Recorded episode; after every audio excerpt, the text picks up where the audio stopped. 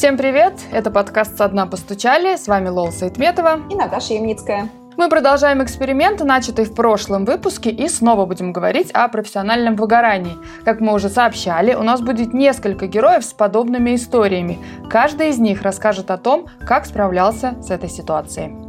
Герой нашего выпуска сегодня – врач функциональной диагностики, пульмонолог Василий Штабницкий. В медицине он с 2007 года работал в стационаре, в реанимации, в паллиативной службе, а также занимался наукой и преподавал. Он также участвовал в создании первой в стране бесплатной службы помощи больным с боковым амиотрофическим склерозом «Живи сейчас», а также работал в детском хосписе «Дом с маяком» в качестве пульмонолога и врача респираторной поддержки но спустя 14 лет вдруг понял, что появилось отвращение к работе, а в отпуске не появлялось ощущение отдыха, наоборот, накрывала тревога и появлялась паника. Как удалось справиться с состоянием и кто помогал Василию возвращаться к привычной жизни, он рассказал в нашем выпуске.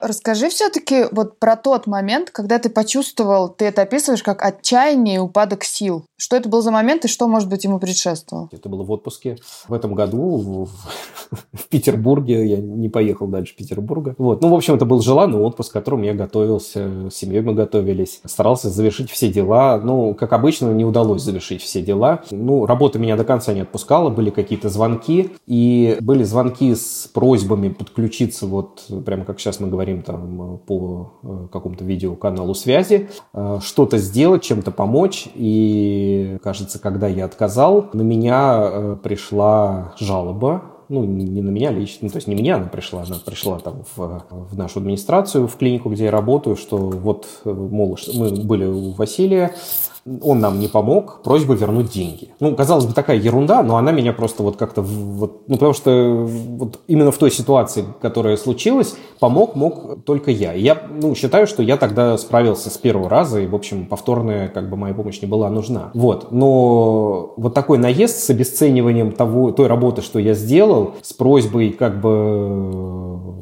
ну, в общем, как-то она меня очень сильно подкосила. Я понял, что, в общем, это уже какой-то край. Я в тот момент отказался от удаленных консультаций, еще удаленно консультировал там по, тоже по, по каким-то каналам связи. Отказался от этих удаленных консультаций, потому что, в общем, понял, что это может слишком далеко зайти и даже в какие-то иметь юридические последствия. Вот. И потом я понял, что, в общем, стандартной какой-то психологической помощи, психотерапии недостаточно, надо идти к психиатру за более серьезным препаратом ребятами. Но это ты понял уже в отпуске или когда там? В отпуске. Я понял, что, что ну, это ненормально, вот, э, вот так отдыхать и не получать удовольствие от отпуска, а вместо этого просто в какую-то вот погружаться в пучину отчаяния. А, слушай, а у тебя до отпуска было что-нибудь из э, симптомов? Я читала, когда статьи про профессиональное выгорание. Там писали, что симптомы бывают, например, ощущение личной профессиональной несостоятельности, неудовлетворенность работой, нарастающее безразличие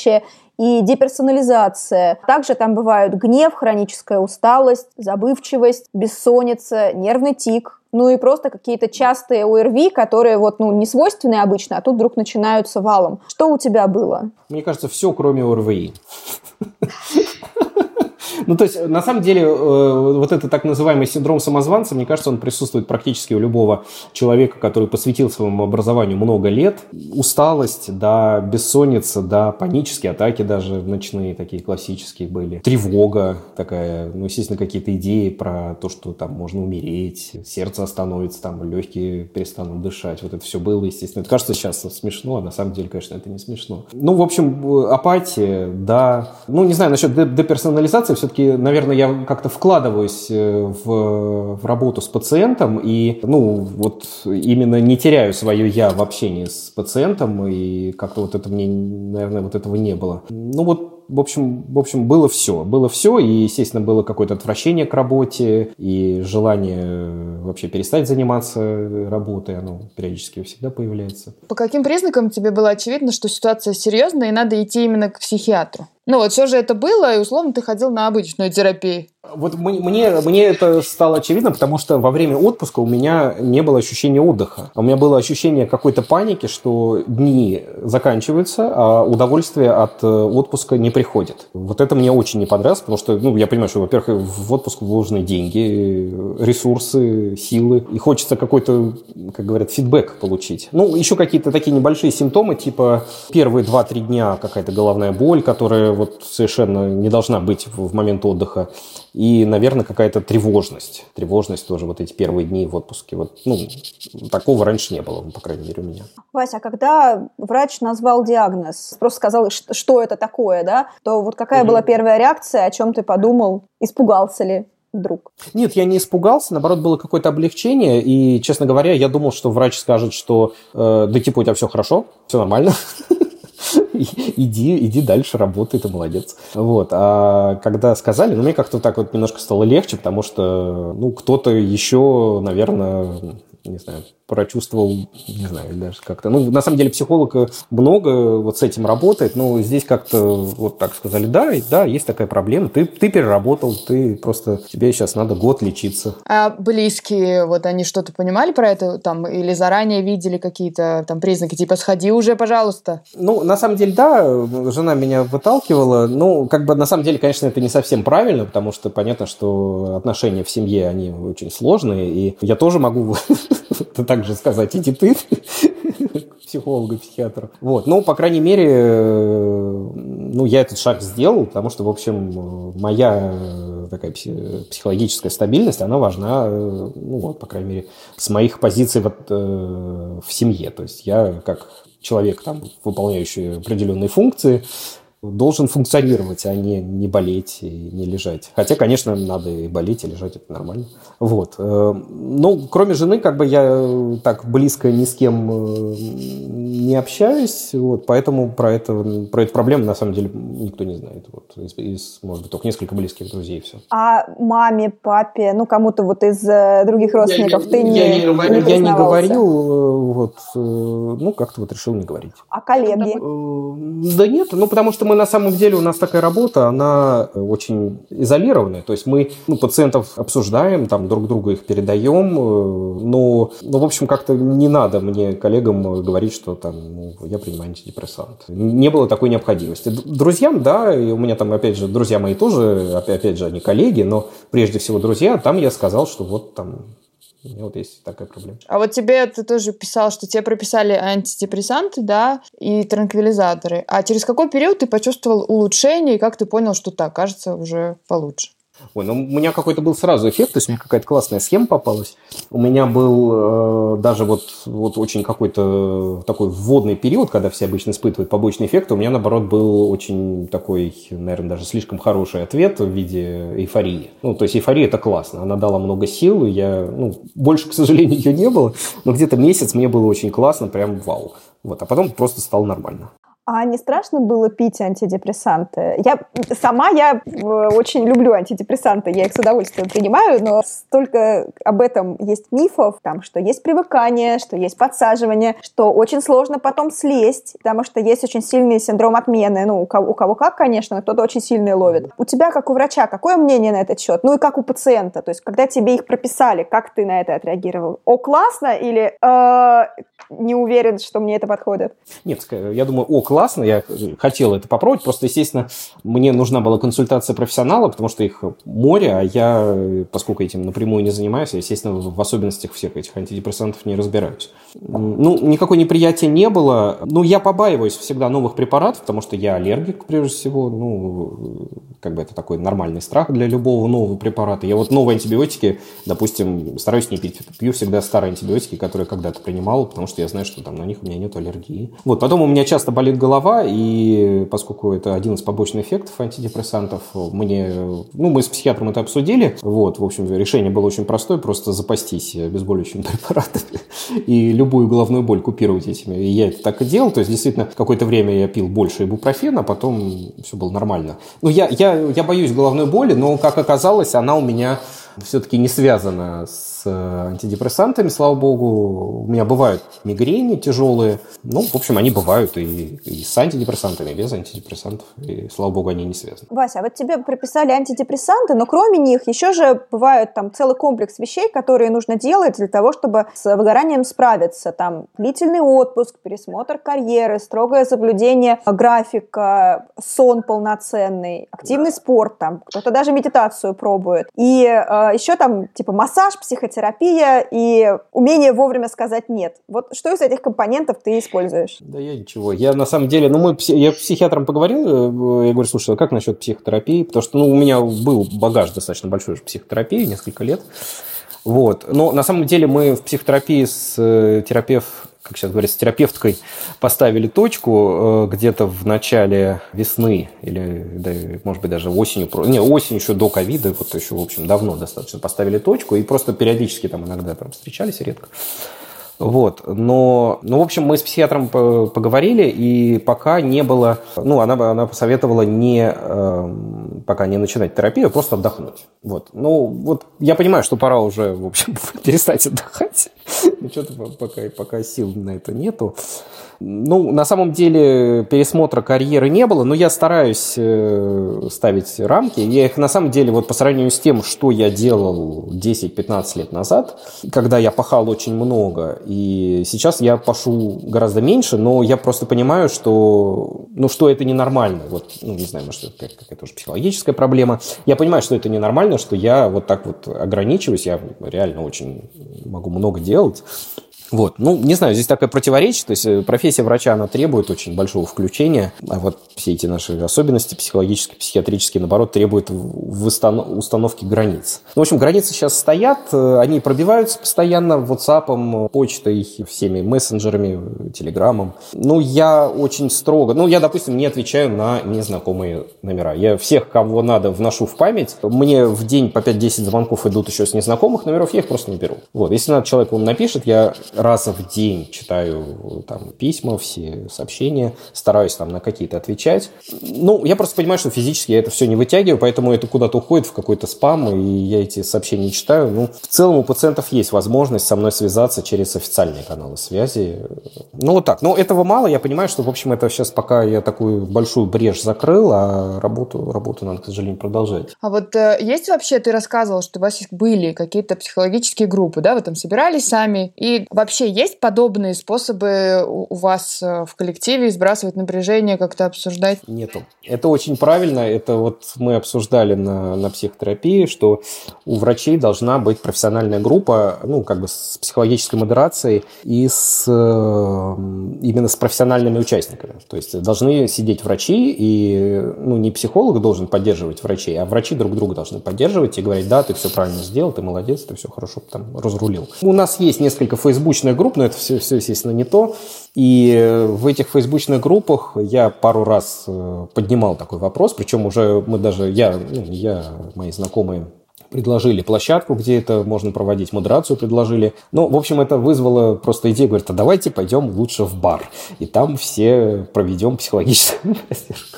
Вася, а как ты думаешь, почему это проще переводить в такую шутку? Ну, то есть, э, почему к этому проще оказывается, да, относиться как-то, ну, хихи-ха-ха, пойдемте лучше выпьем. Мне кажется, это, ну, на самом деле, наверное, ну, выгорание это какие-то, знаете, как помните в Шреке в э, первой серии, когда э, Шрек пытался объяснить э, ослу, что, в общем, я как лук, а осел говорит, ты пахнешь как лук? Да нет, не пахнешь, там много слоев, их разворачиваешь, разворачиваешь, разворачиваешь. Вот на самом деле человек, он как луковица или как дерево, у него есть какие-то определенные годовые кольца, и э, чем дольше он живет, чем больше он э, получает какой-то вот, не знаю, ну, наверное, психологические травмы какие-то, какой-то психологический опыт. Э, Все это делает вот такие оболочки. И если их вовремя не начать прорабатывать, ну, не знаю правильный термин, прорабатывать, то э, вот все более толстая кожура и все сложнее. И вот, вот идея пойти в бар, ну, в общем, нормальная идея, но она это какая-то уже толстая кожура. Ну, то есть это неплохо, это нормально, что вот это происходит, такая реакция. Но это говорит о том, что вот просто на самом деле очень-очень-очень большой слой проблем накопился, и встретиться, посмеяться, поржать, выпить, пошутить, там, черный юмор, вот это все, это как-то вот проще, чем вот эти слои раскапывать. Ну, тут еще вопрос же доверия, ну, то есть садиться и, ну, и рассказывать, и, ну, как-то обсуждать, это тоже вопрос раскрыться, что уязвимость показать. Я, знаете, на самом деле, на самом деле вижу, ну, это вижу по пациентам, потому что приходят разные пациенты, вот обычно люди э, более старшего поколения с э, каким-то таким не, непростым, непростым жизненным путем, ну, то есть работа, одна работа, другая работа, там, голод, безденежье, там, дети, больные дети, больные родители. Вот это вот такой тяжелый жизненный опыт и формирует, ну, вроде человек сидит, ну, вроде как-то самодостаточный, шутит, э, все у него хорошо, но вот нельзя пробиться в, вот, поговорить с личностью. Ты вот просто разговариваешь с каким-то набором стереотипов, которые просто невозможно вот от них избавиться. Вот что-то такое я вижу, естественно, в общениях э, с коллегами, когда более вот, э, ну, я уже сам какой-то опыт набрал, но с более, с более старшими коллегами общаюсь, тоже какие-то идеи предлагаю. Вот, а сталкиваюсь с такой стеной. У меня вот есть еще, я тут вычитала несколько мифов про профессиональное выгорание. Это HR анализировали компании российские и на- назвали четыре мифа. Первый, что у каждого всегда есть силы, вне зависимости от ситуации, чтобы продолжать работать, а делегировать, уставать, отказываться от сверхработы – это неправильно. Э, потом эмоциональное выгорание – это признак усердия и самоотверженности сотрудника, который трудится на благо компании. И последний – выгорание – это признак работы через силу, а не в потоке, потому что истинно вовлеченные сотрудники не выгорают. Вот, Вась, как думаешь, какой из этих мифов самый вредный и далекий от истины? И может быть, какой-то из них оказывал влияние на твою работу или на работу коллег, вот из того, что ты видел?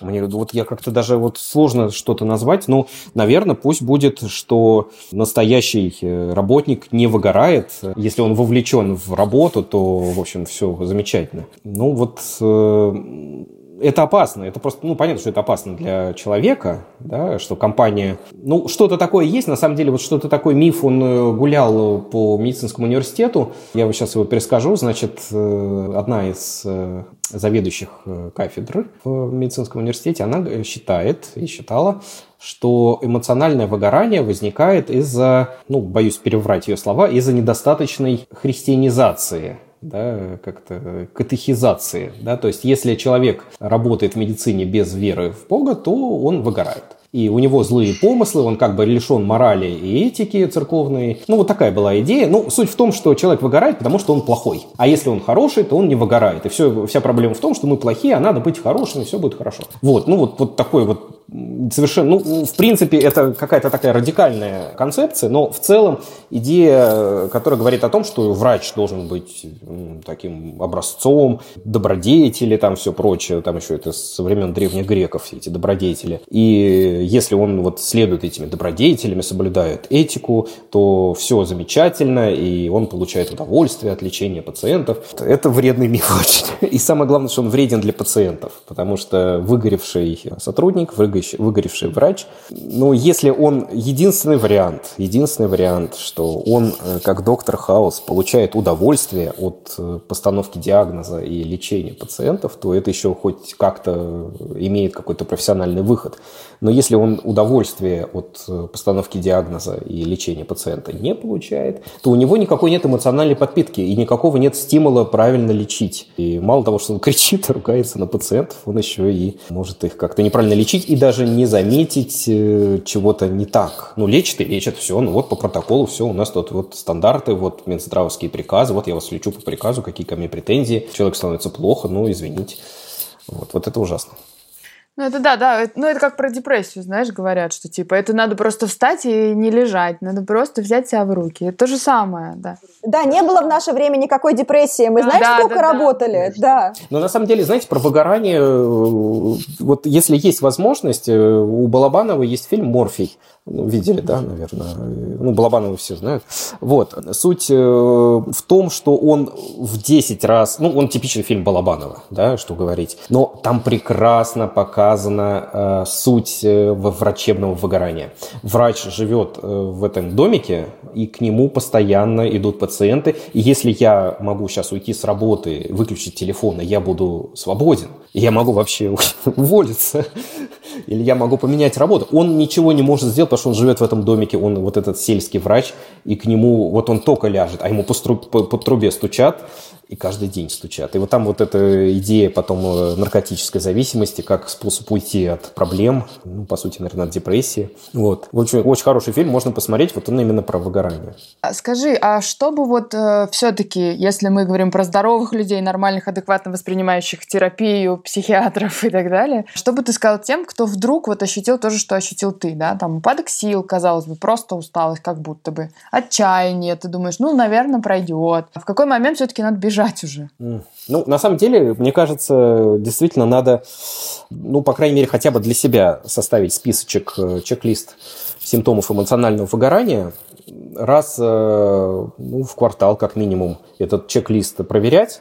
И если, я правда вот не знаю сколько, ну три, допустим, три признака есть, то, по крайней мере, обсудить с психологом, психотерапевтом какие-то превентивные меры. Да? И действительно, на самом деле, очень сложно у самого себя обнаружить заболевание какой-то соматической природы врачу. Да? Все врачи, как правило, заболевают и умирают от тех болезней, от которых они лечат своих пациентов. И они пропускают эти болезни. Вот. И то же самое касается психологических проблем. Поэтому этим должен заниматься посторонний человек. Вот. Идеальный вариант – это чтобы работодатель проводил э, какие-то сессии по профилактике такого выгорания и, естественно, оплачивал отпуск и больничный, это же болезнь, больничный оплачивал у пациентов, у врачей с профессиональным выгоранием.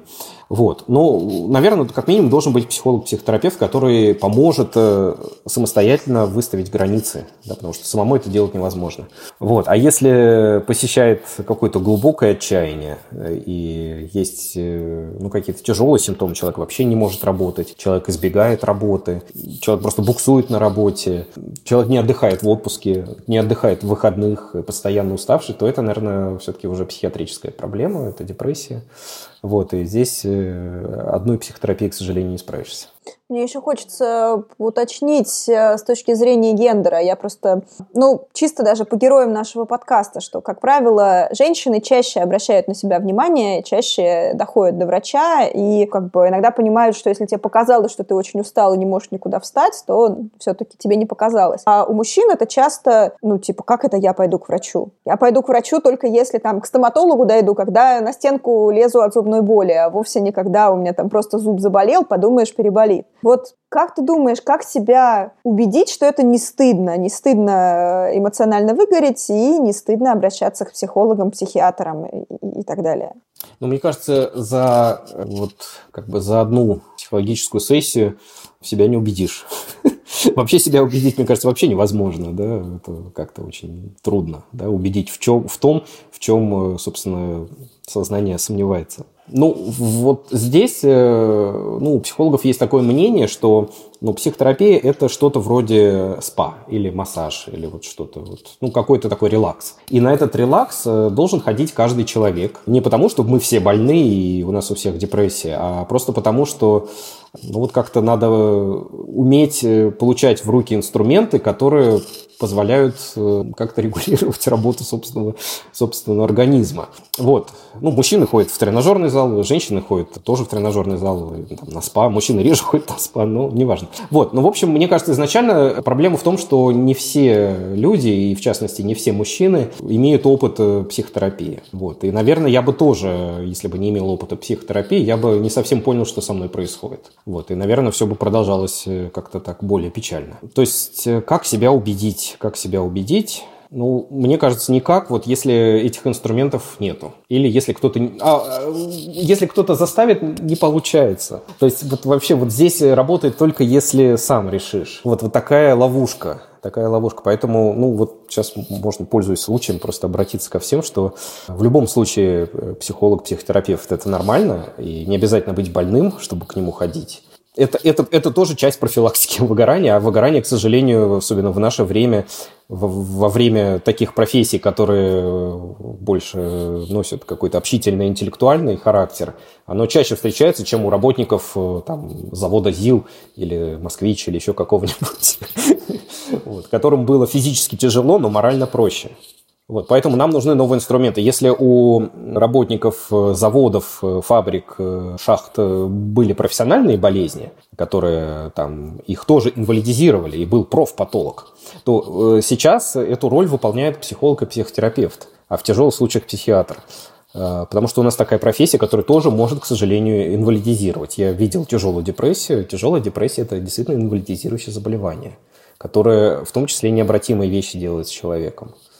Вот. И это, и это реальность, это реальность, к сожалению. Слушай, ну, наверное, финальный короткий вопрос. Как оно тебе до того, как ты дошел до, до психиатра, и после? Вот как тебе? Расскажи коротко. Было плоховато, стало хорошо, лучше. Ну, мне, мне кажется, прежде всего, ну, то есть огромный плюс в том, что снялась острота.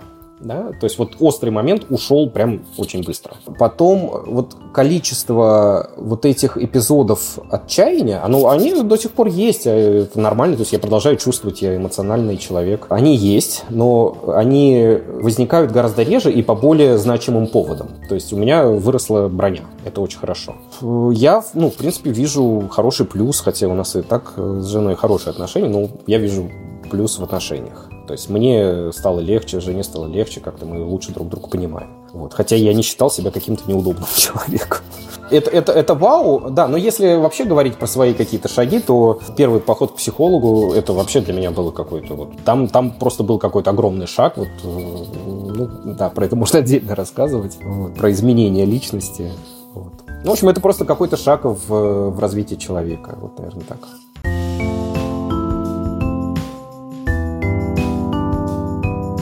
В разговоре наш герой упомянул фильм «Морфий» режиссера Алексея Балабанова. Ссылку на него мы оставим в описании подкаста. Ссылку на сайт фонда «Живи сейчас», соучредителем которого является Василий Штабницкий, мы также оставим в описании выпуска. Может, кому-то будет полезная информация о той помощи, которую оказывают его специалисты. Это был подкаст «Со дна постучали». С вами были Лола Сайтметова и Наташа Ямницкая. И мы благодарим за помощь студию «Подкастерская» и Льва Пикалева.